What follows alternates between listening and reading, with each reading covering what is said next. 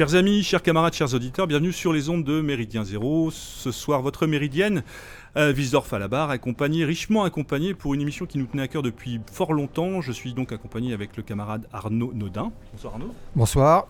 Et euh, Laure Tesla, euh, qui est venu euh, nous aider pour la technique et l'enregistrement de cette émission. Bonsoir. Salutations pirates. Voilà, nous avons la grande joie aujourd'hui, non pas de recevoir, mais d'être reçus chez Alain de Benoît. Merci beaucoup, monsieur, de nous recevoir dans votre maison de campagne, où vous passez une bonne partie de l'année pour vos travaux, j'entends, bien évidemment. Oui, bien sûr, oui. Bien sûr, c'est une maison de campagne où je passe euh, plusieurs mois par an. J'essaye d'en passer le plus possible parce que je trouve que la vie à Paris est assez désagréable. À qui le dites-vous? On ne va pas vous contredire sur la chose. Alors pour vous présenter, euh, pour ceux qui auraient l'outrecuidance de ne pas vous connaître, euh, ça fait quand même un certain nombre d'années que vous poursuivez votre travail d'analyse et de réflexion dans le domaine des idées. Vous êtes écrivain, journaliste, essayiste, conférencier, philosophe. Vous avez publié plus d'une cinquantaine de livres, euh, je ne sais combien de centaines d'articles, qui sont notamment traduits dans de nombreuses langues. Vous animez ou participez à des revues telles que Éléments, Crisis, Nouvelle École, pour ne nommer que celle-ci. Et vos domaines de prédilection sont la philosophie politique notamment, mais aussi et surtout l'histoire des idées. Vous êtes l'auteur de nombreux travaux, notamment aussi, euh, je crois qu'on peut parler sur l'archéologie, les traditions populaires, l'histoire des religions, les sciences de la vie. Quelques livres peut-être à citer, notamment parmi les derniers. Droite-gauche, c'est fini. Le moment populiste aux éditions Guillaume de Roux en 2017. Ce que penser veut dire euh, aux éditions du Rocher. le dernier en date, je crois, Décroissance ou toujours plus. On y reviendra là aussi aux éditions Guillaume de Roux en 2018.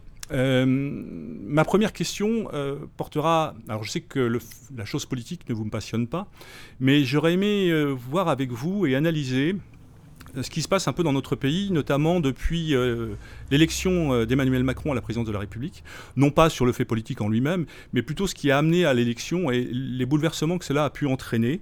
ce phénomène Macron, puisque c'est cela dont il faut parler, et euh, la déliquescence du système, avec le recul qu'on peut en avoir avec euh, maintenant une année presque et demie de pouvoir, euh, on fête, on fête, c'est une manière de parler, mais hier, c'était les 60 ans de la présentation par le général de Gaulle, le 4 septembre 58, de ce qui allait devenir la future 5e République.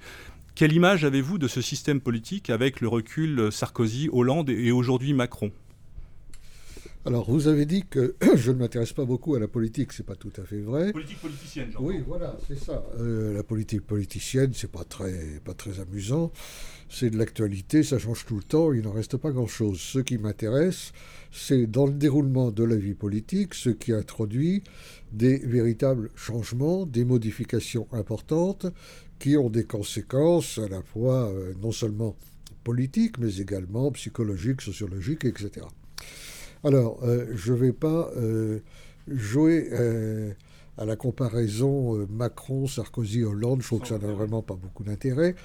en revanche, ce que je crois important, c'est de dire, parce que c'est véritablement mon sentiment, qu'il y a quelque chose d'incontestablement historique dans l'élection de Macron.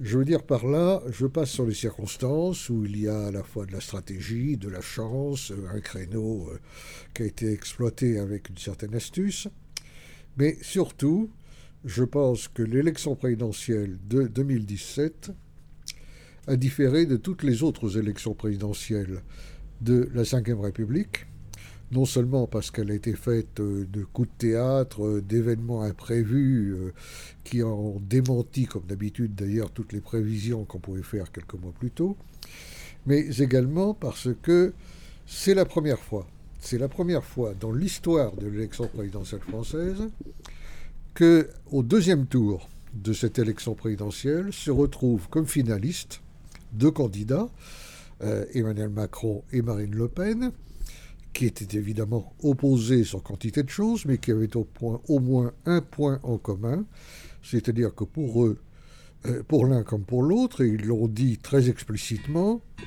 le, le clivage droite-gauche n'était plus l'alpha et l'oméga de la vie politique. Et ça, c'est quelque chose de totalement nouveau.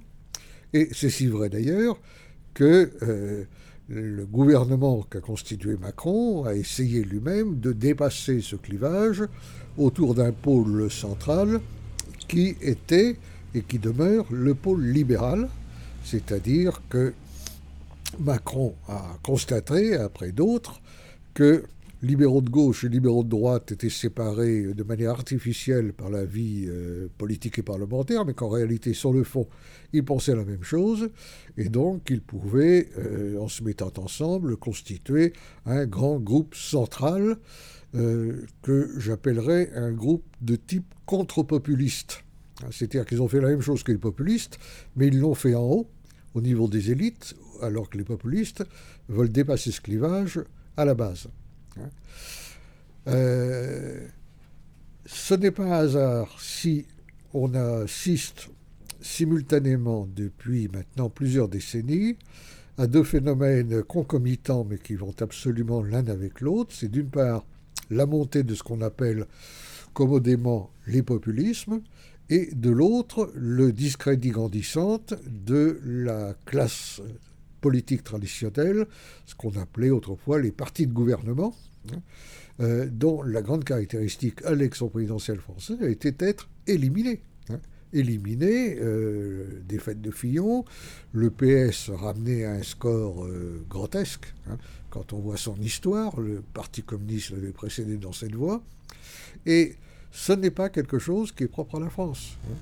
Un peu dans tous les pays européens, à des degrés évidemment divers, on voit se reproduire le même phénomène, poussée du populisme et effondrement de la classe traditionnelle. Donc là, il y a une mutation euh, qui va très au-delà précisément de la politique politicienne. Et c'est sur cette mutation que j'ai essayé de me pencher en publiant euh, le livre intitulé Le moment populiste, qui est une sorte d'analyse précisément de ce que veut dire cette poussée populiste. Est-ce qu'il euh, ne serait pas intéressant de, définir un peu ce qu'est le populisme? Alors, bon, quand on parle du populisme, on se trouve évidemment devant un mot caoutchouc, un mot valise. C'est-à-dire euh, une sorte de fourre-tout où qu'on utilise commodément pour mettre euh, tout ce que les grands médias détestent au fond.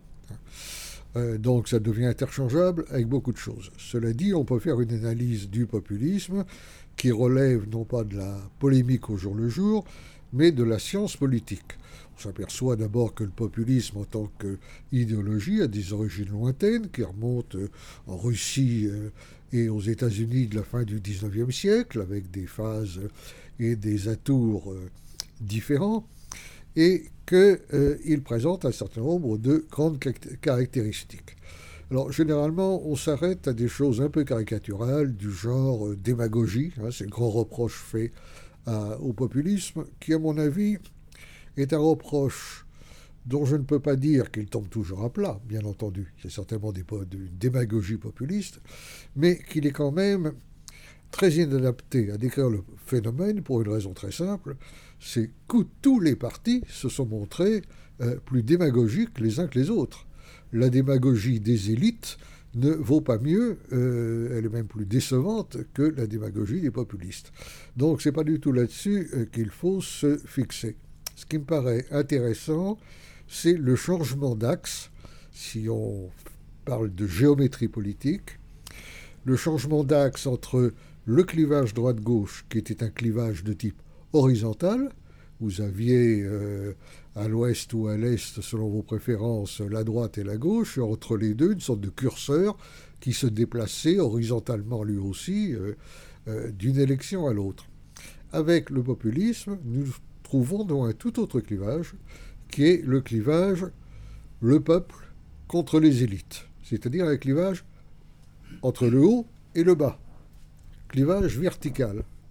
Et c'est cette dimension-là qui, à mon avis, n'est pas suffisamment prise en considération par les observateurs, ce qui les amène à faire l'erreur classique d'analyser le populisme comme la résurgence de choses qui appartenaient à l'époque du clivage droite-gauche. Hein. Alors, il y a ceux qui vont vous dire c'est les années 30, c'est l'extrême droite, euh, euh, c'est l'extrême gauche, etc.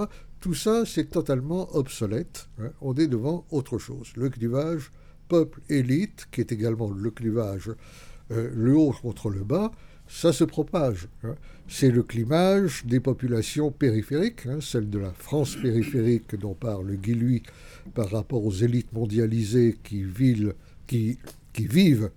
dans les villes où se crée euh, l'emploi et la richesse, c'est la différence entre les connectés et les non connectés, c'est la différence entre les perdants et les gagnants de la mondialisation, c'est euh, la différence entre les sédentaires attachés euh, à un enracinement, à un paysage, à un territoire, et ceux qui, au contraire, font de la planète entière leur champ d'expérimentation et de bataille à coup de voyages, de transactions financières euh, à l'échelle mondiale, de délocalisation, etc., etc. Donc là, on est devant un paysage nouveau, et c'est à la lumière de cela, je crois, qu'il faut examiner le populisme qui s'est quand même énormément développé et renforcé. Hein. Pas, on parle de populisme depuis déjà assez longtemps. Hein. Euh, Taguieff, il y a 20 ans, décrivait le Front National comme un mouvement national populiste, qu'il n'était d'ailleurs, à vrai dire, pas encore tout à fait euh, à cette époque. Mais après, on a vu ça se développer partout. Alors, on a d'abord dit, euh, bon, ce sont des poussées de fièvre, ce sont des feux de paille. Euh, le vote populiste a été discrédité au motif que c'était un vote purement protestataire, hein, typique des pays euh, en crise sociale et économique, donc qui se développaient surtout dans les pays du Sud.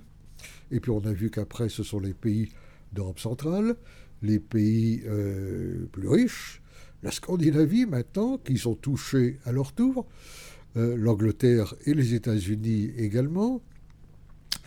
Euh, on a dit également longtemps que les populistes, bah, ils étaient très bons dans la critique finalement, parce que c'est des partis démagogiques, mais que dès l'instant où ils allaient arriver au pouvoir, tout ça allait s'effondrer. Et puis on s'est aperçu que des populistes ont commencé par arriver au gouvernement ou à participer à des coalitions gouvernementales, comme euh, en Autriche par exemple aujourd'hui, euh, et puis bah, que ça se passait pas si mal. Euh, quand, notre, quand Hongrie, Viktor Orban était constamment réélu, ce qui montre que les gens ne sont pas totalement insatisfaits par rapport à lui. Et puis maintenant, ça a été le coup de tonnerre de l'Italie, avec la jonction de deux mouvements également populistes, mais de nature différente. Hein. L'un, la, la Lega, et l'autre, le mouvement 5 étoiles. L'Italie, c'est quand même la troisième ou la quatrième économie euh, européenne. C'est le pays euh, d'origine de l'Union européenne. Vous vous souvenez du traité de Rome qui en avait été. Euh, donc, on est là devant un tournant très important et on ne voit pas que ça soit en train de se ralentir. On a plutôt l'impression d'une sorte de bulldozer qui est lancé en avant et dont on peut attendre, euh, je serai très franc là-dessus, à la fois le pire et le meilleur. On ne sait pas du tout ce que ça va donner. Hein. Je pense que lorsque le moment sera venu de faire un bilan de cette poussée populiste, ce qui est encore trop tôt, visiblement. Pourrait-on le faire au moment des élections européennes l'année prochaine? Oui, je vais, en, dire un mot, mais quand on pourra faire globalement un, bilan, il sera nécessairement contrasté. Il y a des endroits où ça aura bien marché, d'autres où ça n'aura pas bien marché. Alors, la question que vous posez à propos des élections euh, européennes, évidemment, le populisme est allé de, de pair avec ce qu'on appelle commodément, là encore, un euroscepticisme croissant. Et euh, on arrive là à quelques mois d'une nouvelle élection européenne dont on sait bien qu'elle va être une sorte de référendum, non pas seulement un référendum pour ou contre Macron, comme le dit euh, Mélenchon, ce, qui, ce en quoi il n'a d'ailleurs pas tort, mais plus largement un euh, référendum, non pas vis-à-vis de l'Europe, mais vis-à-vis -vis de l'Union européenne, et j'insiste sur la différence, car je suis toujours un peu agacé de voir qu'on parle de l'Europe lorsque l'on veut parler de l'Union européenne, euh, alors que mon penchant m'amènerait plutôt à considérer que c'est l'Union européenne qui a discrédité l'Europe, si vous voulez. Voilà. Donc on en est à se dire qu'il n'est pas totalement exclu qu'à la prochaine élection européenne, on ait une majorité euh, eurosceptique. Alors là, ce serait encore un tremblement de terre. Alors il y a une question aussi qui revient avec euh, justement ce qu'a montré tant l'élection présidentielle que les élections législatives qui, euh, qui ont suivi, c'est qu'on a un peu l'impression qu'on est à la fin d'un cycle politique où c'était le parti qui était la grande forme structurante de, de, la vie politique française. Et on a un peu l'impression maintenant c'est un mouvement qui correspond autour d'une personne avec des qualités ou non, mais que c'est un mouvement un peu, et que les partis, en fait, se sont transformés en des sortes de bureaucratie qui s'alimentait elle-même, qui était plus capable de comprendre ce qui se passait dans la, dans la vie réelle, et donc d'avoir euh, et de comprendre de ce fait le phénomène euh, euh, populiste, quel qu'il soit, que ce soit le populisme par la base qui était le, le, Front National, ou le populisme par le haut qui était le phénomène En Marche. Oui, je suis totalement d'accord avec vous. Ce qu'il faut bien voir, c'est que les partis ont été l'outil privilégié d'expression euh, politique à partir de la fin du 19e siècle jusqu'à, grosso modo, euh, euh, même si ça commençait à s'épuiser, à la fin du 20e. on est aujourd'hui dans une autre époque. La forme parti, hein, elle est usée. Elle est usée d'abord encore une fois, parce qu'elle fonctionnait avec le clivage droite-gauche qui lui-même est fortement démonétisé, et aussi parce que les partis ont un peu dégénéré, il faut bien le dire. Euh, les, partis n'ont plus de contenu véritablement programmatique depuis longtemps, c'est devenu des appareils électoraux, des machines à se faire élire, et des appareils de rivalité entre des hommes politiques concurrents pour euh, se présenter à la prochaine élection euh, présidentielle. Donc les partis, il y a une désaffection vis-à-vis des partis, comme il y a une désaffection vis-à-vis de tout le reste, de toutes les institutions, des églises, des syndicats, etc. Euh, ce qui vient à la place, ce sont des mouvements, vous l'avez dit, mais peut-être des choses qui vont au-delà des mouvements, c'est-à-dire des mouvances. Hein, des courants d'opinion, et là il faut évidemment rappeler le rôle essentiel euh, des réseaux sociaux, hein, qui, euh, je ne les surestime pas non plus, mais enfin on voit bien qu'ils euh, jouent un certain rôle. Le rôle d'Internet, évidemment, en tant que fournisseur un peu anarchique d'informations alternatives. quelque chose comme TV Liberté était impensable il y a encore quelques années. Hein, impensable pour le faire et impensable pour que ça marche. Donc on est rentré dans une autre époque qui va au-delà même euh, des mouvements dont certains conservent euh, de manière fétichiste l'étiquette de, parti. Euh, je ferai une petite parenthèse ici pour dire que lorsqu'on parle du populisme, il ne faut pas seulement avoir en tête les mouvements populistes. Il faut aussi avoir en tête ce que Richard Coussedière Vincent Coussedière, euh, excusez-moi, appelle le populisme du peuple, hein, c'est-à-dire des réactions instinctives euh, qui s'expriment en réaction euh, au spectacle de la vie quotidienne rapporté à ce qu'en disent les médias, sans même être toujours canalisées par des structures organisationnelles. Arnaud alors justement, la, question du, qui effectivement, comme vous dites, l'antériorité du populisme et du phénomène populiste tel qu'on le voit notamment en Europe, euh, mais également même aux États-Unis avec la figure de Donald Trump, sur laquelle on reviendra peut-être plus tard, est-ce que paradoxalement, et vous parliez il y a quelques instants de ce qui s'est passé en Italie avec la Lega, est-ce que quand il y a eu le phénomène Berlusconi et de, de ce qu'on appelait la deuxième République italienne à partir du milieu des années 90, où justement c'était euh, une nouvelle forme de euh, la cassure d'un ancien système qui est arrivé et qui était pris par les, problèmes de corruption, l'apparition d'une sorte de nouvelle droite italienne, avec d'un côté la Ligue, ce qui était encore la Ligue du Nord, donc très à cheval sur la question du refus d'aider le Sud, mais également un, un, mouvement national se transformant, allié à une droite libérale, mais qui avait un côté très populaire, voire très populiste dans son expression par rapport aux médias. Est-ce que c'est déjà pas une anticipation de ce qu'allait être maintenant le phénomène populiste tel qu'on le connaît Oui, je dirais que c'était une transition. Hein. Euh, il y a toujours des, espèces de déclics, hein, comme ça, euh, qui font que pendant longtemps, ça ne bouge pas. Et puis tout d'un coup, il y a un déclic. On ne sait pas très bien pourquoi. À ce moment-là, les choses commencent à s'emballer. On, le voit euh, très bien en Allemagne, par exemple. Hein. C'est assez intéressant parce que l'Allemagne est un pays assez particulier euh, en Europe, je crois assez bien le connaître, et qui se caractérise par euh, des traits absolument inverses des Italiens. Hein. C'est-à-dire que tout ce qui va très vite en Italie va très lentement en Allemagne. La contrepartie du fait que ça va très lentement, c'est qu'une fois que c'est lancé, ça ne s'arrête plus. Hein. Ça, c'est tout à fait une constante euh, de l'histoire allemande. Donc, le système, le système des partis en Allemagne, euh, l'alternance CDU-SPD, euh, ça a duré plus longtemps et de façon plus solide qu'à d'autres, parce que les Allemands ne sont pas des agités qui veulent tout casser tout de suite. Et puis, il y a eu un effet de cliquet, là aussi. Et le cliquet, ça a été la politique de frontières ouvertes, lancée imprudemment, Hein, euh, par Angela Merkel, euh, qui euh, a ouvert la boîte de Pandore. Hein. non seulement parce qu'elle a fait apparaître d'un seul coup des masses de population qui auraient pu s'infiltrer de manière interstitielle à petite dose, hein, en plus avec des certain de paradoxes. Je veux dire que l'Allemagne repentante, démocratique et anti-nazie a quand même importé euh, de l'antisémite à gros bouillon. Hein. Euh, ce qui n'est pas l'une des moindres ironies de, euh, de l'histoire, hein, même si ce n'est pas le fait essentiel. Et les Allemands, qui sont par ailleurs des gens assez ordonnés, qui n'aiment pas qu'on casse tout, ont vu des immigrés qui se conduisent en Allemagne comme ils se conduisent en Angleterre ou en France. Hein.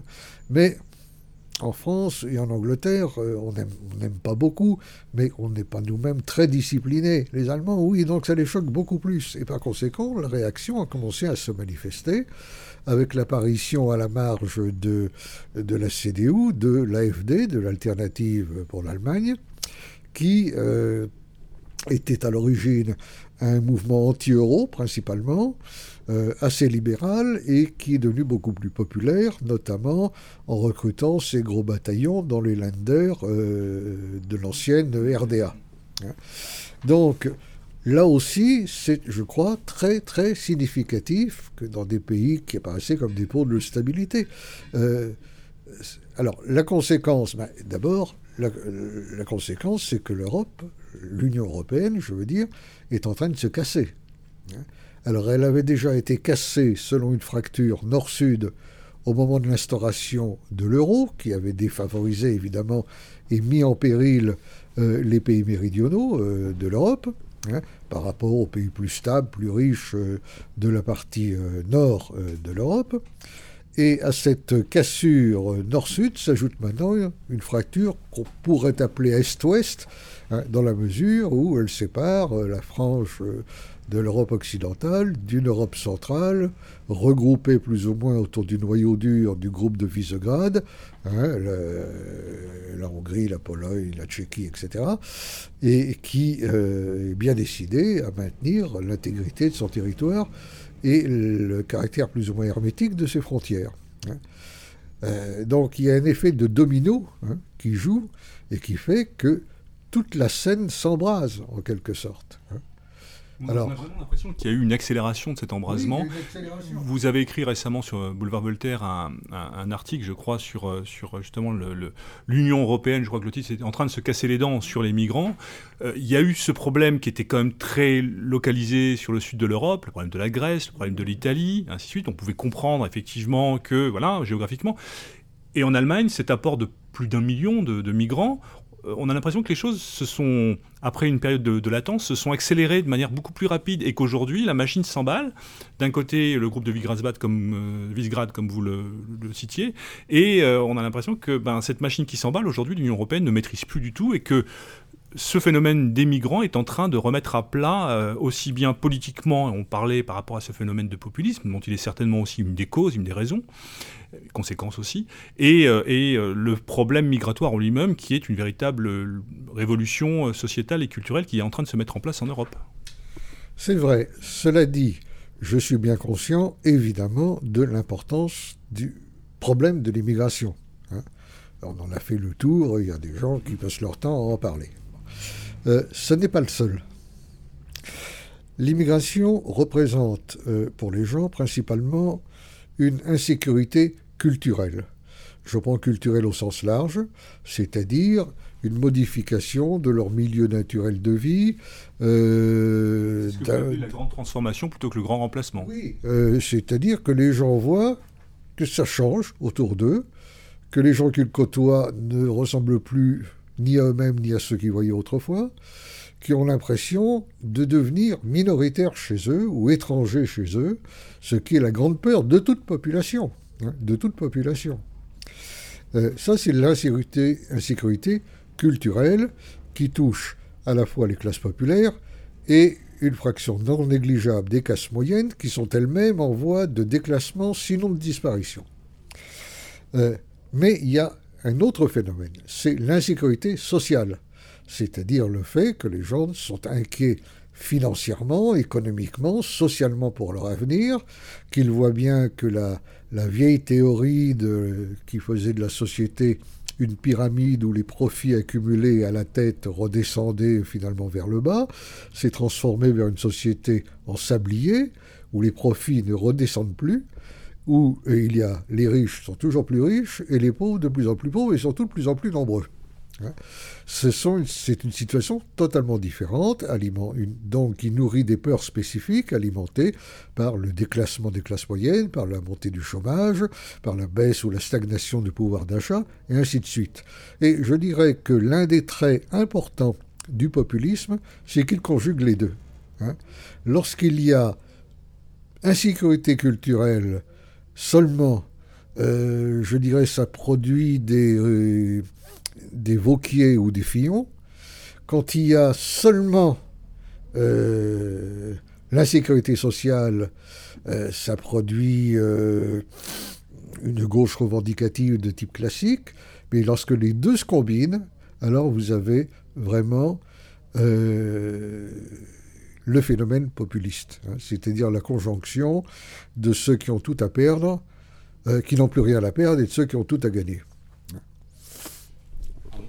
Est-ce que justement, c'est pas aussi la conséquence qu'on pourrait voir de, comme c'est souvent votre sujet d'étude et des conséquences de, ces longs cycles, qu'en quelque sorte, le populisme, c'est aussi un marqueur du fait que ce qui a été euh, le marqueur des démocraties occidentales depuis, euh, en gros, même le début du XXe siècle et surtout la presse guerre mondiale, c'est-à-dire cette forme d'État-providence où, en quelque sorte, l'État, par son caractère redistributif, permettait une cohabitation entre des classes moyennes, des classes populaires et une certaine forme d'élite, qui avait une forme de, par la méritocratie, il y avait une forme malgré tout possible d'ascension sociale, et que tout ça a éclaté à la fin des années 70 et au début des années 80, et que les gens se rendent de plus en plus compte que ce qui était au départ les structures qui permettaient malgré tout, cette cohabitation harmonieuse et dans une certaine mesure l'élévation ne marche plus, d'où les réactions populistes, parce que effectivement, comme vous venez de l'indiquer, il y a l'insécurité culturelle, il y a l'insécurité euh, sociale, et il y a aussi le fait qu'on, pour beaucoup de personnes, il y a l'impression que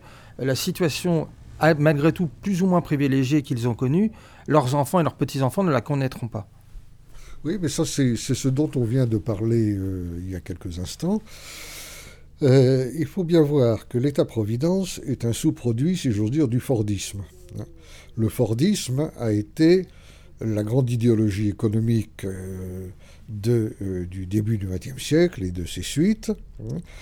Le Fordisme, on peut l'expliquer de façon assez simple en disant que c'est le moment où le capitalisme s'est rendu compte qu'il fallait cesser de raisonner, comme on l'avait fait au XIXe siècle, à partir d'un jeu à somme nulle, c'est-à-dire un jeu où ce qui est gagné par les uns est nécessairement perdu par les autres. Hein.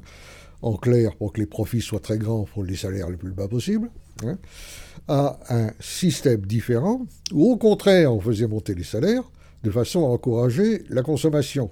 Parce que les profits, on ne les fait que sur ce qu'on vend. Si les gens n'ont pas moyen d'acheter ce qu'on vend, il est évident que ça ne fonctionne plus. Et parallèlement, on a mis en place l'État-providence, pour favoriser encore ou accélérer cette redistribution, notamment par le système scolaire et le système de santé. Hein. D'où toute une série d'aides de, d'aides sociales, d'assistance sociale, etc. Le but fondamental au départ était de désarmer les velléités révolutionnaires des anciennes classes dangereuses euh, en leur faisant abandonner tout euh, désir de changer véritablement de système, puisque finalement ils en profitaient. Hein. Autant au XIXe siècle, il y avait un socialisme très revendicatif, parce que les gens voyaient bien qu'on essayait de diminuer leurs moyens d'existence par tous les moyens, autant dans une euh, époque où, au contraire, ces moyens, bah, ils augmentaient. Alors certes, ils étaient inégalement distribués, Mais enfin, sur la longue durée, comme vous le disiez très bien, quand on rentrait dans la classe moyenne, c'était pour ne plus en sortir. C'est-à-dire qu'en règle générale, sauf exception, toujours possible évidemment, les enfants vivaient mieux, gagnaient plus que leurs parents. Aujourd'hui, c'est fini. Parce que justement, nous sommes rentrés dans cette société en sablier que nous ne sommes plus dans la société euh, euh, fordiste et que l'État-providence rentre en crise parce que le nombre des pauvres euh, s'augmente tellement qu'il n'a plus les moyens de faire face à ce qui devient une sorte d'assistanat généralisé. Hein. Et les enfants, aujourd'hui, eh bien, euh, vivent en général moins bien que leurs parents. Toutes les statistiques le montrent. On voit bien que euh, très nombreux sont les couples qui continuent à aider financièrement leurs enfants. Euh, une fois qu'ils ont trouvé un travail, alors qu'auparavant c'était plutôt la chose inverse qui se, qui se faisait. Hein. Donc on, a basculé complètement de monde sur le plan politique, institutionnel, économique et sociale. Et la grande erreur, c'est un peu là-dessus que je me suis constamment insurgé, parce que c'est un penchant naturel de l'esprit humain, c'est d'analyser le nouveau avec les outils de l'ancien. Euh, si vous utilisez un appareillage conceptuel qui est relatif à une situation obsolète, qui a disparu, euh, ben, vous n'appréhendez pas euh, la signification pleine et entière de ce qui vient.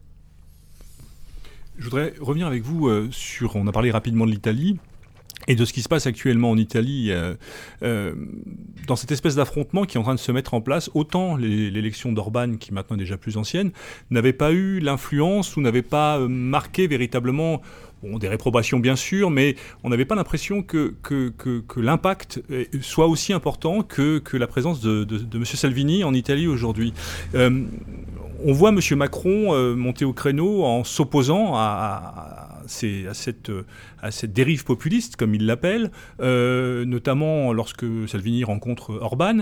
Est-ce que pour vous, euh, ce qui est en train de se passer en Italie, alors je ne demande pas, vous n'avez pas de boule de cristal et j'imagine que vous ne précisez pas encore l'avenir, mais n'est pas, euh, comment dirais-je, une espèce de laboratoire d'idées ou de pratiques qui peuvent être rapidement mises en place dans notre pays? Comment est-ce que vous analysez cette situation et ce qui est en train de se passer en Italie politiquement parlant? Je pense que ce qui se passe en Italie est absolument capital. Pourquoi? Parce que l'Italie, c'est pas la Grèce, euh, c'est pas le Portugal, c'est même pas la Hongrie. C'est un pays beaucoup plus central, beaucoup plus important, qui, s'il s'effondrait euh, financièrement, par exemple, les conséquences seraient absolument bien pires, bien pires que ce qu'on en a imaginé à propos de la Grèce. Donc, en même temps, c'est une sorte de laboratoire, pour prendre le terme que vous employez à juste titre, euh, de ce que va devenir le populisme. Il y a évidemment, il ne faut pas se le dissimuler, beaucoup d'incertitudes. Le nouveau gouvernement italien a incontestablement le soutien d'une vaste majorité italienne, 70, 80, c'est absolument euh, massif. Hein. Euh, je fais une petite parenthèse d'ailleurs pour dire que la, 80% euh, des gens, sur toutes ces questions, pensent le contraire de ce que pensent 80% des journalistes. Hein. C'est important parce que c'est une, une, des données du problème. Et pas seulement en Italie. C'est pas seulement en Italie. D'une manière générale, l'immense majorité des journalistes pensent le contraire de ce que l'immense majorité des gens euh, pensent de leur côté. Hein. C'est l'une des causes de cette perte de crédibilité et de confiance que l'on enregistre à propos des médias. Mais fermons la parenthèse. Revenons à l'Italie. Il y a évidemment des inconnus énormes. D'abord, l'Italie est dans une situation économiquement, euh, financièrement euh, très difficile, un système bancaire qui est euh, d'une fragilité extrême, un endettement public qui atteint 120% du PIB. Faire face à tout ça ne va évidemment pas être commode. Ce qui pose second problème, évidemment, la question de savoir si les promesses de campagne peuvent être tenues, si le programme peut véritablement être appliqué. Euh, est-ce que tout simplement c'est le possible hein? Alors, les optimistes répéteront que la politique, c'est de rendre possible le nécessaire, mais on sait bien que ça marche euh, jusqu'à un certain niveau quand même. Hein? bon. Euh, troisièmement, il y a deux grandes composantes dans le, nouveau gouvernement. La Ligue et le mouvement 5 étoiles, Salvini et Di Maio. Ils ont beaucoup de points communs, mais c'est des mouvements différents. Ils n'ont pas le même parcours, ils n'ont pas la même sociologie électorale. Le mouvement 5 étoiles est surtout implanté dans le sud, la Ligue est surtout implantée dans le nord. La dialectique, pour ne pas dire la tension nord-sud, elle demeure toujours, bien entendu, euh, en Italie. Et au stade actuel, il est très difficile de savoir si les différences entre ces deux formations, ben, elles vont se gommer, parce que une pratique gouvernementale commune les amènera petit à petit à se rapprocher, ou si au contraire, euh, notamment en cas d'échec ou de difficultés graves, euh, on va les voir euh, un peu se, disjoindre. Hein. Donc il y a aussi des facteurs d'instabilité possibles. Une majorité qui reste aussi fragile. Oui, ben, la majorité, toutes les majorités d'abord sont fragiles. L'avantage, c'est que cette majorité-là, elle est forte. Hein. La majorité de Macron, quand il a été élu au second tour, ce n'était pas euh, quelque chose de mirobolant. Et puisque nous parlons un instant de Macron, euh, Macron n'a pas tort de dire qu'il euh, va falloir choisir entre deux Europes. Hein. La sienne et celle de, des affreux populistes. Le problème, c'est que la sienne, elle se réduit comme peau de chagrin. Hein. Angela Merkel vit ces derniers jours politiquement parlant l'Espagne ne, joue pas un rôle essentiel, et partout ailleurs en Europe, ça va contre lui. Hein. Donc, euh, les ambitions européennes de Macron, euh, finalement, ce sont des paroles euh, purement verbales. Hein. pour continuer, enfin, pour faire une petite analyse de l'Union européenne, pour rester sur l'exemple de l'Italie, euh, ce que je crains pour ma part, j'aimerais savoir ce que vous en pensez, c'est que je, me semble que l'Union européenne a toujours moyen de phagocyter les, velléités et les, envies euh, du peuple.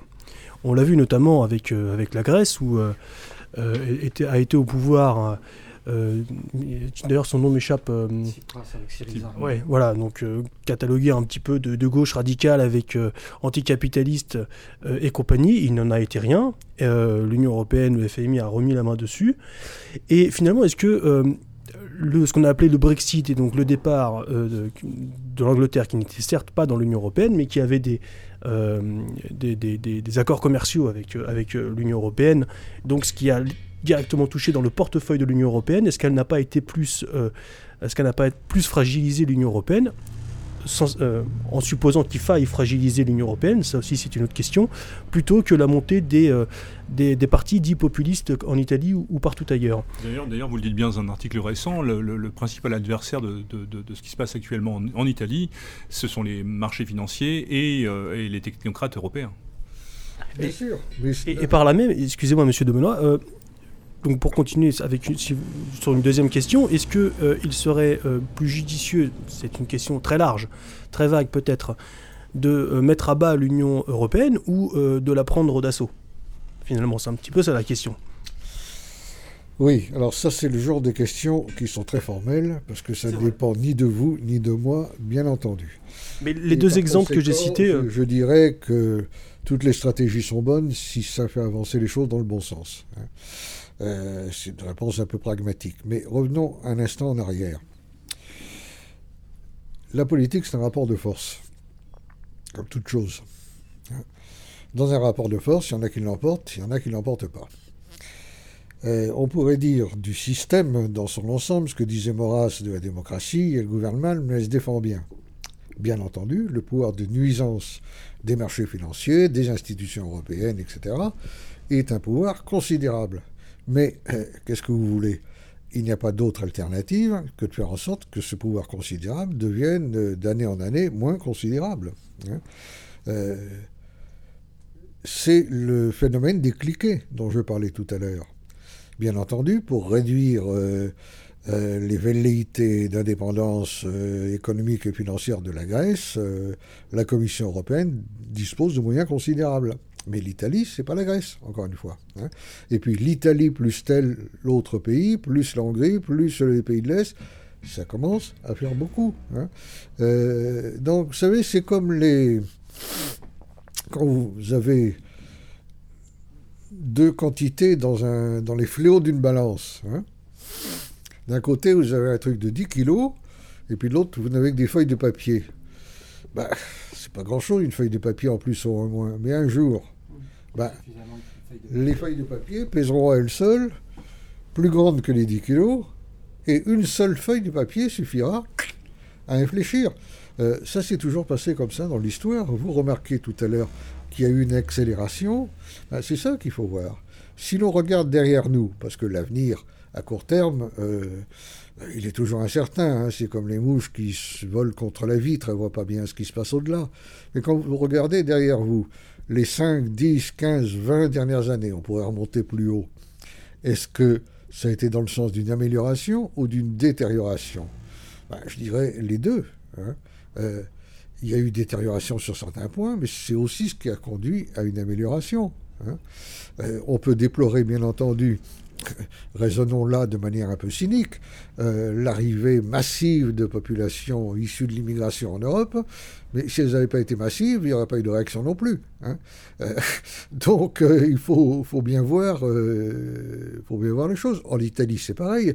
Ils se trouvent face à des difficultés considérables, mais si ces difficultés n'avaient pas été là avant, ils seraient sans doute pas arrivés au pouvoir. Hein. Alors, euh, il n'y a pas d'autre choix, malheureusement, ou heureusement, je ne sais pas, que de continuer à faire en sorte que le niveau monte. Hein. Le niveau monte, le niveau monte, puis à un moment, euh, ben, euh, on en a au-dessus de la tête et on est noyé. Est-ce que justement cette question vous avez abordé un point très important sur cette question effectivement du niveau qui monte.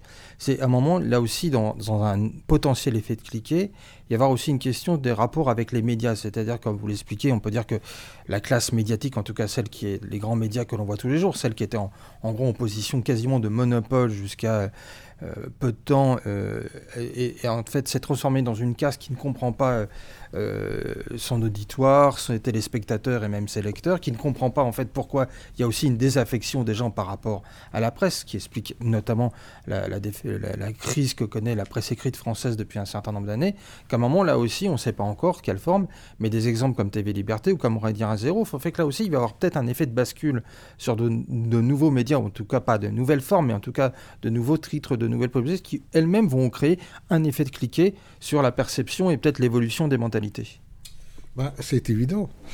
c'est évident. Imaginez qu'il y ait 25 TV Liberté disponibles. Hein, ça vous ferait de la concurrence, mais euh, ça ferait autant de sources d'informations euh, alternatives. Le monopole, dont les médias ont bénéficié euh, et que vous évoquez, il n'existe plus déjà. Hein. Deuxièmement, les médias sont complètement décrédibilisés. Hein. Vous avez une petite couche de privilégiés, les people, qui s'agitent dans leur coin, euh, autour de sujets passionnants comme l'art contemporain, euh, le vagin de la reine, euh, la théorie du genre et autre chose.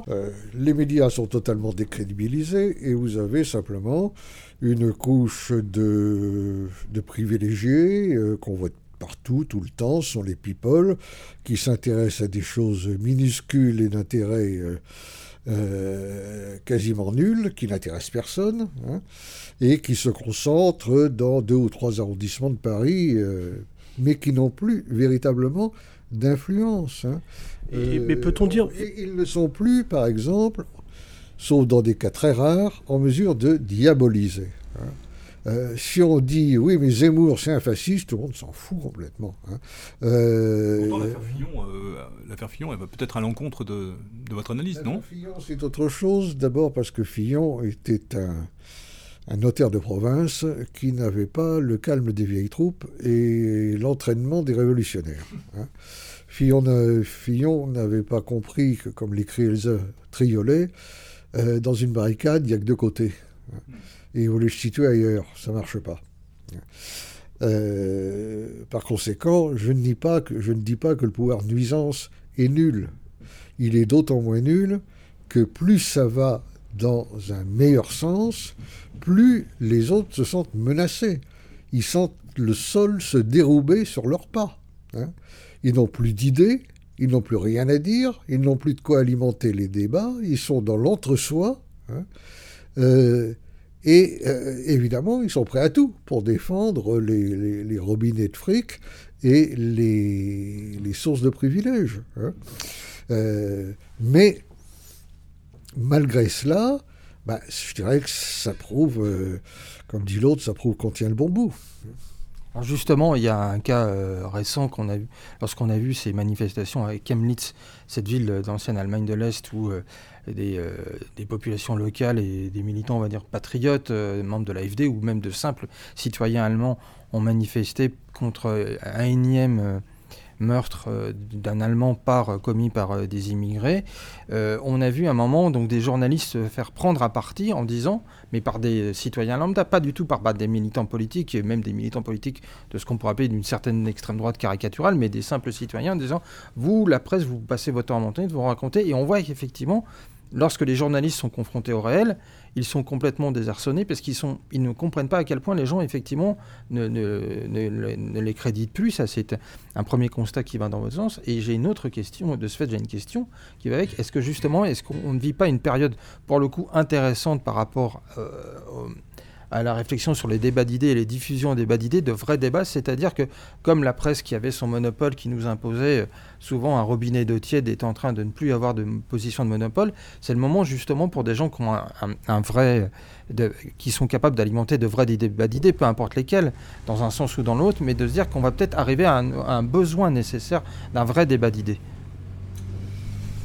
Alors pour l'Allemagne, il y a une expression qui est maintenant couramment utilisée par tout le monde, c'est Lügenpresse, c'est la presse des mensonges. Donc la presse est aussi en grande partie décrédibilisée euh, en Allemagne. Euh, maintenant, les débats d'idées, c'est un sujet un peu différent. Euh, la gauche, ce qu'on appelle la gauche, n'a plus rien à dire dans le domaine des idées, c'est absolument patent. La droite s'en réjouit en disant Ah ben on a gagné le débat. Non, on n'a rien gagné du tout parce qu'il n'y a pas eu de débat. Et c'est pas parce que la gauche n'a plus d'idées que la droite euh, se trouve par une sorte de système de vase communicant muni d'idées. Je pense au contraire qu'elle en manque tragiquement. Et depuis Tragiquement. Et depuis des décennies. depuis des décennies, euh, moi je serais même tenté de dire depuis le XXe siècle, mais ça s'est fait progressivement, euh, bien entendu. Hein. je veux dire, l'âge d'or, c'était quand même la fin du 19e. Euh, donc, ceux qui, comme je l'ai fait depuis maintenant un demi-siècle, n'ont cessé de ramer pour créer des débats d'idées, faire connaître des idées, euh, approfondir certaines idées, connaissent les mêmes difficultés. Ils connaissent les mêmes difficultés, d'abord parce que la politique et les idées ne font pas bon ménage. Hein. Euh, pour une raison très simple, c'est que les idées, plus on les précise, plus elles divisent. Hein. Tandis que la politique, c'est de rassembler. Donc, si on devient trop précis, on fait fuir la moitié des gens. Hein. Ah, mais oui, mais attention, ça, il ne faut pas le dire, parce qu'alors on va s'aliéner de telle catégorie, ceci, cela. Et c'est comme ça que, malheureusement, bon nombre de mouvements droitiers ou de mouvements populistes euh, continuent à professer un libéralisme économique qui est absolument destructeur par rapport à, ce qu'ils euh, prétendent défendre. Hein. que vous avez même, vous et même d'autres, mais notamment vous, prouvé qu'il y avait une antinomie à être dans une logique euh, de défense de l'identité, mais au sens euh, le plus large de la chose, d'une certaine forme de conservatisme, y compris de l'écologie, c'était antinomique du libéralisme économique, puisque le libéralisme économique, à un moment, euh, s'il veut être conséquent, ne peut supposer que le libéralisme politique. Bien sûr. Alors, celui qui l'a évidemment très bien démontré, c'est Jean-Claude Michéa. Mon prochain livre sera sur le libéralisme et donc portera très précisément sur cette euh, question-là. Malheureusement, euh, beaucoup de gens de droite sont encore à l'époque de la guerre froide, où on était forcément pour les Américains, euh, si on ne voulait pas des méchants bolcheviques, ainsi de suite. Toutes ces choses-là ont paralysé euh, la pensée pendant des décennies. Et on a le cas de ces conservateurs qui veulent conserver un système économique qui détruit tout ce qu'ils veulent conserver. Euh, c'est évidemment, bon, je ne m'étends pas là-dessus, c'est quelque chose qu'il faut dire répéter, mais qui montre qu'effectivement, euh, le manque de formation idéologique reste absolument dramatique et il est toujours très difficile de euh, faire coïncider politique et idée, à la fois pour la raison que je vous ai indiquée, mais également pour une autre, c'est que ce ne sont généralement pas les mêmes individus qui sont doués pour le travail des idées et le travail politique. Hein. Alors je sais bien qu'il y a des gens qui veulent être tout, euh, chef politique, grand intellectuel, ceci, cela. Généralement, ça fait rire plus euh, qu'autre chose. oui. Je, je, plus sois à ce que vous dites, mais je, juste pour dire que ce qui conforte vos propos, c'est que on parlait de recomposition politique et de, et de grandes transformations euh, au niveau du paysage politique en France. Et ce qui est en train de se passer aujourd'hui euh, à la droite, en, enfin dans la droite française, euh, confirme tout à fait ce que vous dites là. C'est-à-dire que l'absence d'idées, cette espèce de recomposition, cette espèce de crossover, pour prendre un mot assez vilain, qui va d'une certaine frange de, de, des républicains jusqu'au Front National, en passant par Dupont-Aignan, j'en passe et des meilleurs autour de certaines revues, enfin, reste dans ce spectre politique-là, euh, pro-américain, libéral, très conservateur, et l'élection de, Trump ne fait qu'enfoncer le clou. Et les financements qui alimentent aujourd'hui probablement cette, euh, cette, refondation, cette reformation de la droite française euh, ne font que confirmer vos propos. Ben, vous savez, c'est le, le drame de ce qu'on appelle l'union de la droite. Mm-hmm. Hein. quand j'avais 15 ans, j'entendais déjà parler de l'union de la droite, donc c'est un serpent de mer qui, qui n'est pas de la veille. Euh, c'est sympathique a priori, sauf que la droite, ça ne veut rien dire, qu'il y a des droites différentes et que ces droites sont incompatibles. Euh, on ne peut pas avoir le même discours pour euh, les classes bourgeoises et les classes populaires. Hein. forcément, ça sera bâti sur une équivoque où les uns seront déçus et floués au détriment des autres, ce qu'on a vu constamment. Pour le dire autrement, le, le grand test, si vous voulez, c'est que Les gens de droite, aujourd'hui, il y en a beaucoup qui critiquent Macron. Hein. Mais demain, mais d'abord, ils ont voté Macron. Hein. Et deuxièmement, si une situation du même genre se produit demain, ils diront à Macron, je le déteste, mais quand même, je vais voter pour lui parce que c'est un moindre mal. Et aussi longtemps qu'on est dans, cette, euh, dans ce schéma, bah, la droite, elle est foutue. Elle est foutue parce qu'on sait toujours qu'elle préférera euh, voter pour Macron plutôt que voter pour Marine Le Pen ou pour Mélenchon ou pour je ne sais qui, parce que, ah bah, quand même, quoi, quand même, euh, euh, c'est quand même un bourgeois, hein, c'est quand même un bourgeois, donc on continuera à chanter l'hymne national la main sur le cœur du côté où il y a le porte-monnaie. D'autant que Macron, et ça aussi, ça peut être une réflexion d'une autre émission, d'autres travaux, ou d'autres articles, c'est que Macron a parfaitement compris, bien conseillé par certaines personnes, certains totems euh, de cette frange-là de la droite, avec la verticalité. Lorsqu'il avait euh, évoqué, je crois que c'était avec euh, pour le, le, le magazine qui s'appelle 1, euh, en disant qu'en fait, il, rêvait plus ou moins d'une sorte de monarchie constitutionnelle. Oui, bien sûr, mais ça, c'est caresser dans le sens du poil euh, des trucs en employant des méthodes qui ne mangent pas de pain. Quand on va au puits du fou pour aller applaudir, bah, finalement, euh, très bien, Hein les, gens, les, gens disent, les gens disent, ah, ah, c'est quand même sympathique, Macron, il est allé au puits du fou. Hein. Puis il a assisté au défilé de Jeanne d'Arc. Oui, et alors, ça change quoi sa politique hein donc malheureusement, il y a toujours cette extraordinaire naïveté euh, droitière qui est nourrie à la fois de paresse intellectuelle et d'absence totale, sidérale de formation intellectuelle. Ce sont des gens qui ne sont pas euh, structurés idéologiquement et dont l'encéphalogramme est désespérément plat dans le domaine des idées. ou qui ont, sont restés. Vous évoquiez tout à l'heure la, figure de Fillon, qui est à peu près la même chose que Villiers, puisqu'on parlait tout à l'heure de Villiers, c'est-à-dire du notaire balsacien euh, du 19e siècle, qui effectivement euh, croit que la France est encore euh, la petite ville de province avec monsieur le notaire, monsieur le curé et monsieur l'instituteur. Et cet éternel besoin de sécurité qui est aussi le moteur de, de, tout ce qui se passe en politique aussi. Les gens vous dites le moindre mal, mais c'est parce que le moindre mal, c'est une garantie de sécurité pour la plupart de ces gens-là ça nous ramène à ce que on, disait tout à l'heure, la très grande difficulté que les gens ont à analyser le moment présent. J'ai remarqué depuis longtemps, je ne suis pas le premier à l'avoir fait, euh, que les gens ne parviennent pas à savoir dans quel moment historique ils vivent.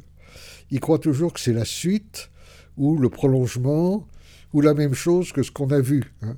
Il y a un imaginaire de droite qui nous dit Ah, rien de nouveau sous le soleil, c'est toujours pareil, ça se répète, etc. Euh, qui, de ce point de vue-là, est extrêmement euh, est extrêmement destructeur. Hein. Euh, c'est pas du tout comme ça que, que ça marche euh, dans les faits. C'est comme les militaires qui conçoivent toujours la prochaine guerre sur le modèle de la précédente. Hein. Bah, ça, ne marche, ça, ne marche pas non plus. Et on a vu des pages tragiques de notre histoire qui ont été dues à ce genre de à ce genre d'erreur. Bon, cela dit, je pense que les choses se transforment encore une fois et que ça servira progressivement, peut-être, en tout cas il faut le souhaiter, à éclairer les gens, à favoriser euh, euh, certaines prises de conscience, à aider à ce que les idées qu'on a cessé de mettre en circulation depuis tant de temps euh, circulent, éveillent quelques lueurs dans quelques esprits, et ainsi de suite. C'est comme ça que ça marche régulièrement. Un petit mot encore à propos de l'Allemagne, parce qu'on n'en a pas parlé. Il y a quelque chose qui est très très intéressant et tout récent en Allemagne, parce que alors là, on croyait l'Allemagne totalement immunisée par rapport à cela, c'est l'apparition d'un populisme de gauche en Allemagne, avec ce mouvement Aufstehen, c'est-à-dire debout, euh, qui lance un mouvement hostile à l'arrivée massive de migrants euh, à partir de la gauche ou de l'extrême gauche euh, allemande, puisque sa promotrice, Sarah Wagenknecht, la femme d'Oscar Lafontaine, est à la fois une personnalité de premier plan, et que d'après les sondages, elle bénéficie à l'heure actuelle de la sympathie de 80% du mouvement Die Linke, hein, euh, qui a pris le relais de l'ancien Parti communiste. Donc là, on est devant quelque chose de tout à fait euh, nouveau, beaucoup trop tôt pour savoir si ça débouchera sur quelque chose, mais le simple fait que ça se produise est déjà un signe qui était impensable il y a quelques années. À tel point que l'on a vu des euh, commentateurs politiques euh, notamment en France, euh, présenter ça comme une, nouvelle figure du mal, et pressant un peu Mélenchon de, de, choisir sur cette question et de voir justement, ainsi ça montre en effet miroir les contradictions et les limites de Mélenchon, la France insoumise, qui, euh, s'il voulait être logique avec lui-même de son idée de France insoumise, pourrait éventuellement aller sur certaines positions du mouvement Aufstehen, mais comme il est piégé lui-même par son passé de militant trotskiste et surtout de militant antiraciste et antifasciste, est incapable d'aller jusqu'au bout de sa logique. Vous savez, je pense que Mélenchon est plus piégé par la dualité de son électorat que par son passé. Parce que, mon Dieu, tout le monde a un passé et à la limite, on peut évoluer. Euh,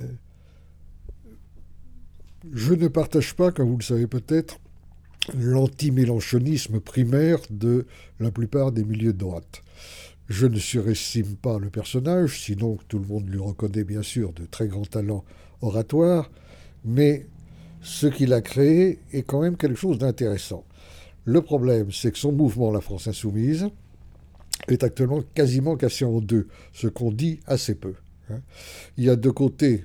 D'un côté, euh, les populistes de gauche, hein, euh, dont il fait partie, incontestablement, euh, suite à l'intérêt qu'il a porté à Podemos, aux leçons qu'il a apprises auprès de Chantal Mouffe, et ainsi de suite.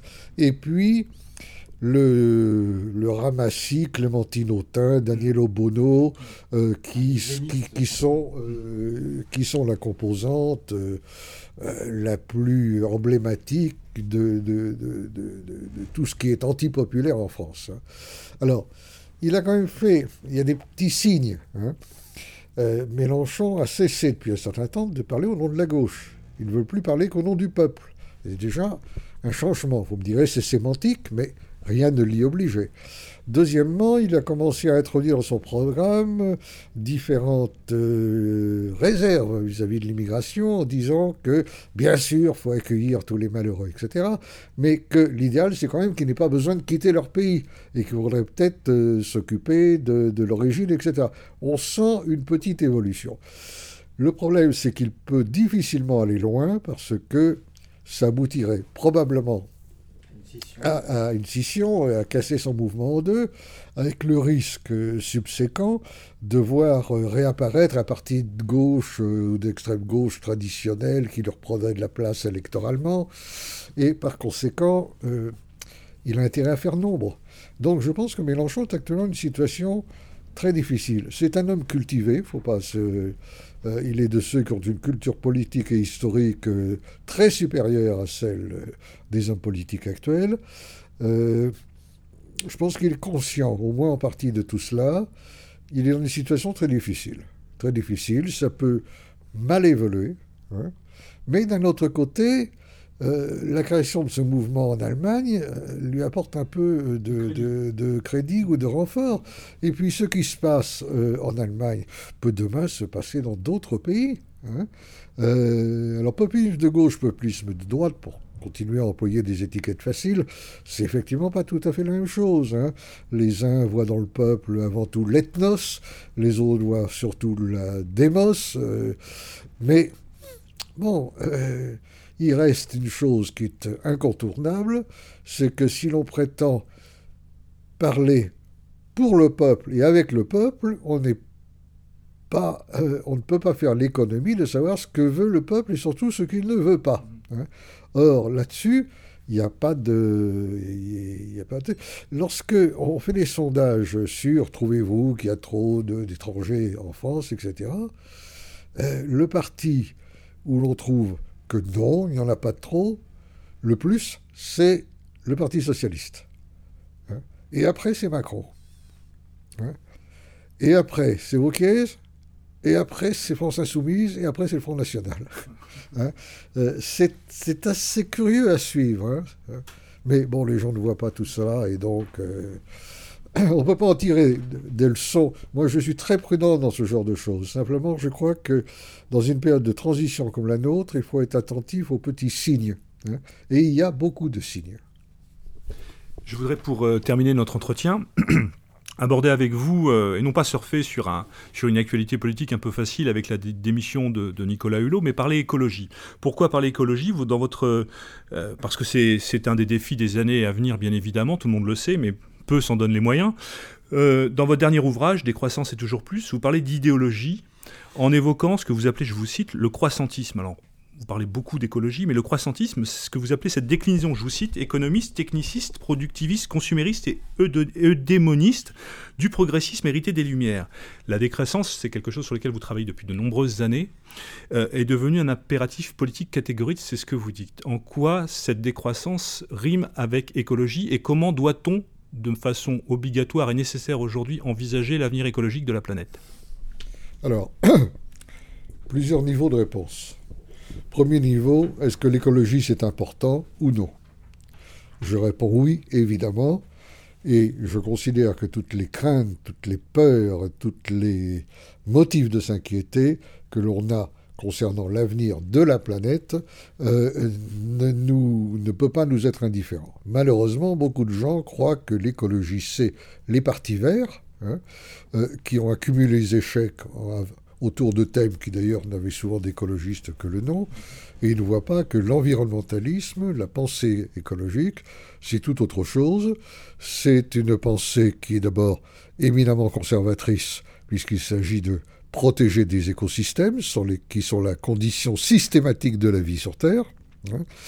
Euh, il y a ceux qui croient que le climat se détériore pas du tout, hein, ce qui est vraiment hallucinant et je pense qu'il y en aura quand même de moins en moins. Euh, il y a ceux qui pensent que euh, l'essentiel c'est la croissance et qu'on est toujours plus, hein, sans voir que cet idéal de croissance est insoutenable. On ne peut pas avoir une croissance matérielle infinie dans un espace fini. Hein, et que par conséquent, il faut bien envisager de ralentir la machine ou de concevoir euh, la machine autrement. C'est en cela que l'écologie, ainsi conçue, est à la fois conservatrice pour les raisons que je viens d'indiquer, mais également révolutionnaire, parce qu'elle implique un changement radical de tout le système du capitalisme libéral dans lequel nous sommes. Il est absolument évident que les deux grandes données fondamentales que sont les pollutions euh, de toutes sortes, avec leur prolongement climatique, et l'épuisement des réserves naturelles, sont l'effet inévitable d'un productivisme et d'une idéologie de la croissance euh, qui a légitimé euh, la priorité de nos profits sur tout le reste. On le voit dans tous les domaines, l'agriculture, l'alimentation, les eaux, les forêts, etc. Ça, c'est un premier point. Deuxième point, la décroissance est évidemment une idée difficile à faire passer, parce que beaucoup de gens croient qu'on veut tout arrêter ou revenir en arrière. Hein, ce qui n'est pas le cas. Il s'agit simplement de rompre avec un imaginaire économique et marchand qui tend à nous faire croire que plus, c'est toujours mieux. C'est pas vrai. Plus, c'est pas toujours mieux, et c'est parfois euh, le contraire. Troisièmement, Nicolas Hulot. Nicolas Hulot, je ne partage pas non plus les critiques qui sont accumulées contre lui. C'est pas un mauvais garçon. Euh, c'est pas, pas une très grande figure de la pensée écologique, loin de là. mais je crois qu'il a quand même pour lui une certaine sincérité. Et s'il a quitté son poste, c'est tout simplement parce qu'il a réalisé, il l'a dit d'ailleurs lui-même, que économie et écologie, sous-entendu l'économie telle qu'elle est conçue actuellement, ça ne marche pas.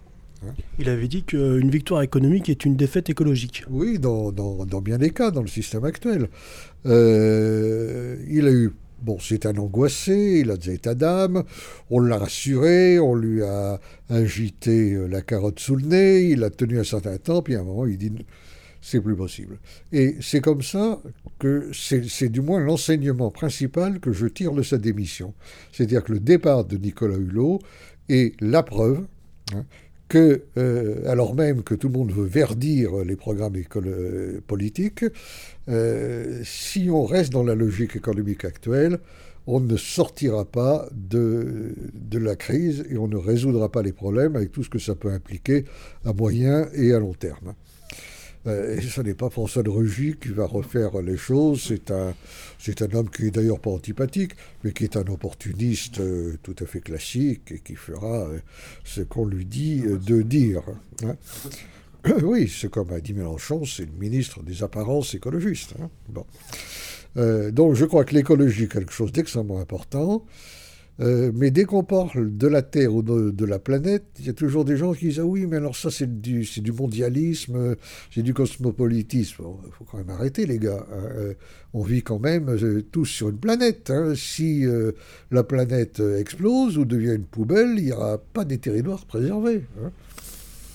Bah, surtout que, comme vous l'avez signalé, y compris de ceux qui sont contre une certaine idées du réchauffement climatique sont souvent les mêmes que l'on trouve souvent dans des mouvements droitiers ou droitistes très en, très en pointe contre euh, euh, la crise migratoire, c'est qu'ils oublient parfois les origines, euh, je dirais, climatiques ou écologiques de ces crises migratoires, c'est-à-dire que le fait que le réchauffement climatique fait que dans des territoires qui connaissent une véritable surpopulation, il y a des difficultés à avoir un sol qui puisse encore nourrir, et ce qui pousse aussi les gens à aller... voilà, et les logiques de décroissance, c'est qu'à un moment, on ne pourra pas empêcher euh, des milliards d'humains qui ont désormais accès à la télévision de voir le mode de vie occidental, de leur dire, bah non, vous, euh, nous, on a encore le droit de profiter de l'ordinateur, de l'électricité, de la voiture à tout va, mais pas vous. Surtout, surtout on peut on sait notamment les Chinois qui ont bien compris le problème en rachetant des terres arables en Madagascar ou en Afrique de l'Ouest pour pouvoir justement prévoir de nourrir leur population. Oui, alors euh, ça, c'est, je dirais, c'est l'évidence même. Il est clair que plus il y aura de, d'abandon des cultures locales, plus il y aura de, euh, de déforestation, plus il y aura de dérèglements climatiques, plus on va avoir des millions, des centaines de millions de réfugiés climatiques, et ceux qui aujourd'hui se fichent du climat diront, oh là là, c'est pas supportable, ils viennent chez nous, etc. Donc là aussi, ça fait partie de ces illogismes qu'on, que l'on que l'on pointe du doigt, parfois euh, avec l'impression que tout ça ne sert malheureusement pas à grand-chose, mais il faut le faire quand même. Alors pour terminer un mot, au palier des Chinois, euh, ce sera peut-être le mot final, hein, parce que les Chinois, eux, ils ont une vision à long terme, euh, absolument, ils ont pour eux des atouts extraordinaires. Parfois, parfois, on peut être amené à penser que tous nos petits problèmes, ça être résolu par la vague chinoise de conquête du monde. Hein. Comme quoi Jean-Yann avait peut-être raison. Comme quoi euh, Jean-Yann avait peut-être raison, et peut-être Louis-Ferdinand Céline aussi, qui parlait du chinois à Brest. Il nous reste à vous remercier, Alain de Benoît, de nous avoir reçus. Peut-être faire un petit point et annoncer, vous nous avez rapidement euh, dévoilé un de vos travaux en cours avec euh, l'apparition prochaine d'un livre sur le libéralisme, vous disiez? Oui, c'est un livre qui devrait s'appeler La société n'est pas un marché avec sous-titre Contre le libéralisme, donc ça sera très clair. Et ça sortirait, si tout va bien, en janvier prochain. Voilà. En tout cas, on peut retrouver euh, vos analyses et, vos travaux euh, sur différents médias, tels que Boulevard Voltaire, entre autres, mais bien sûr dans, les revues que sont euh, Éléments et les excellentes revues Éléments, Crisis et Nouvelle École. Et en tout cas, merci de nous avoir reçus. Et puis également les émissions de la série Les idées à l'endroit que j'anime sur TV Liberté. Et, Comment puis, et puis encore aussi maintenant la nouvelle librairie qui a ouvert ses portes rue de Médicis et dans laquelle on trouve quantité de, de publications qu'on ne trouve pas ailleurs. dirigé comme il se doit par notre ami François Bousquet. François Bousquet, rédacteur en chef d'éléments. Rue, rue, Médicis à Paris. À Paris, tout à fait. Merci beaucoup une nouvelle fois et en espérant vous revoir très prochainement pour pouvoir euh, évoquer, disserter sur euh, tous ces nombreux problèmes qui vous sont chers. Il me reste à vous remercier messieurs pour, euh, pour votre participation et comme il se doit et comme d'habitude à l'abordage. Et, pas de quartier Salut à tous.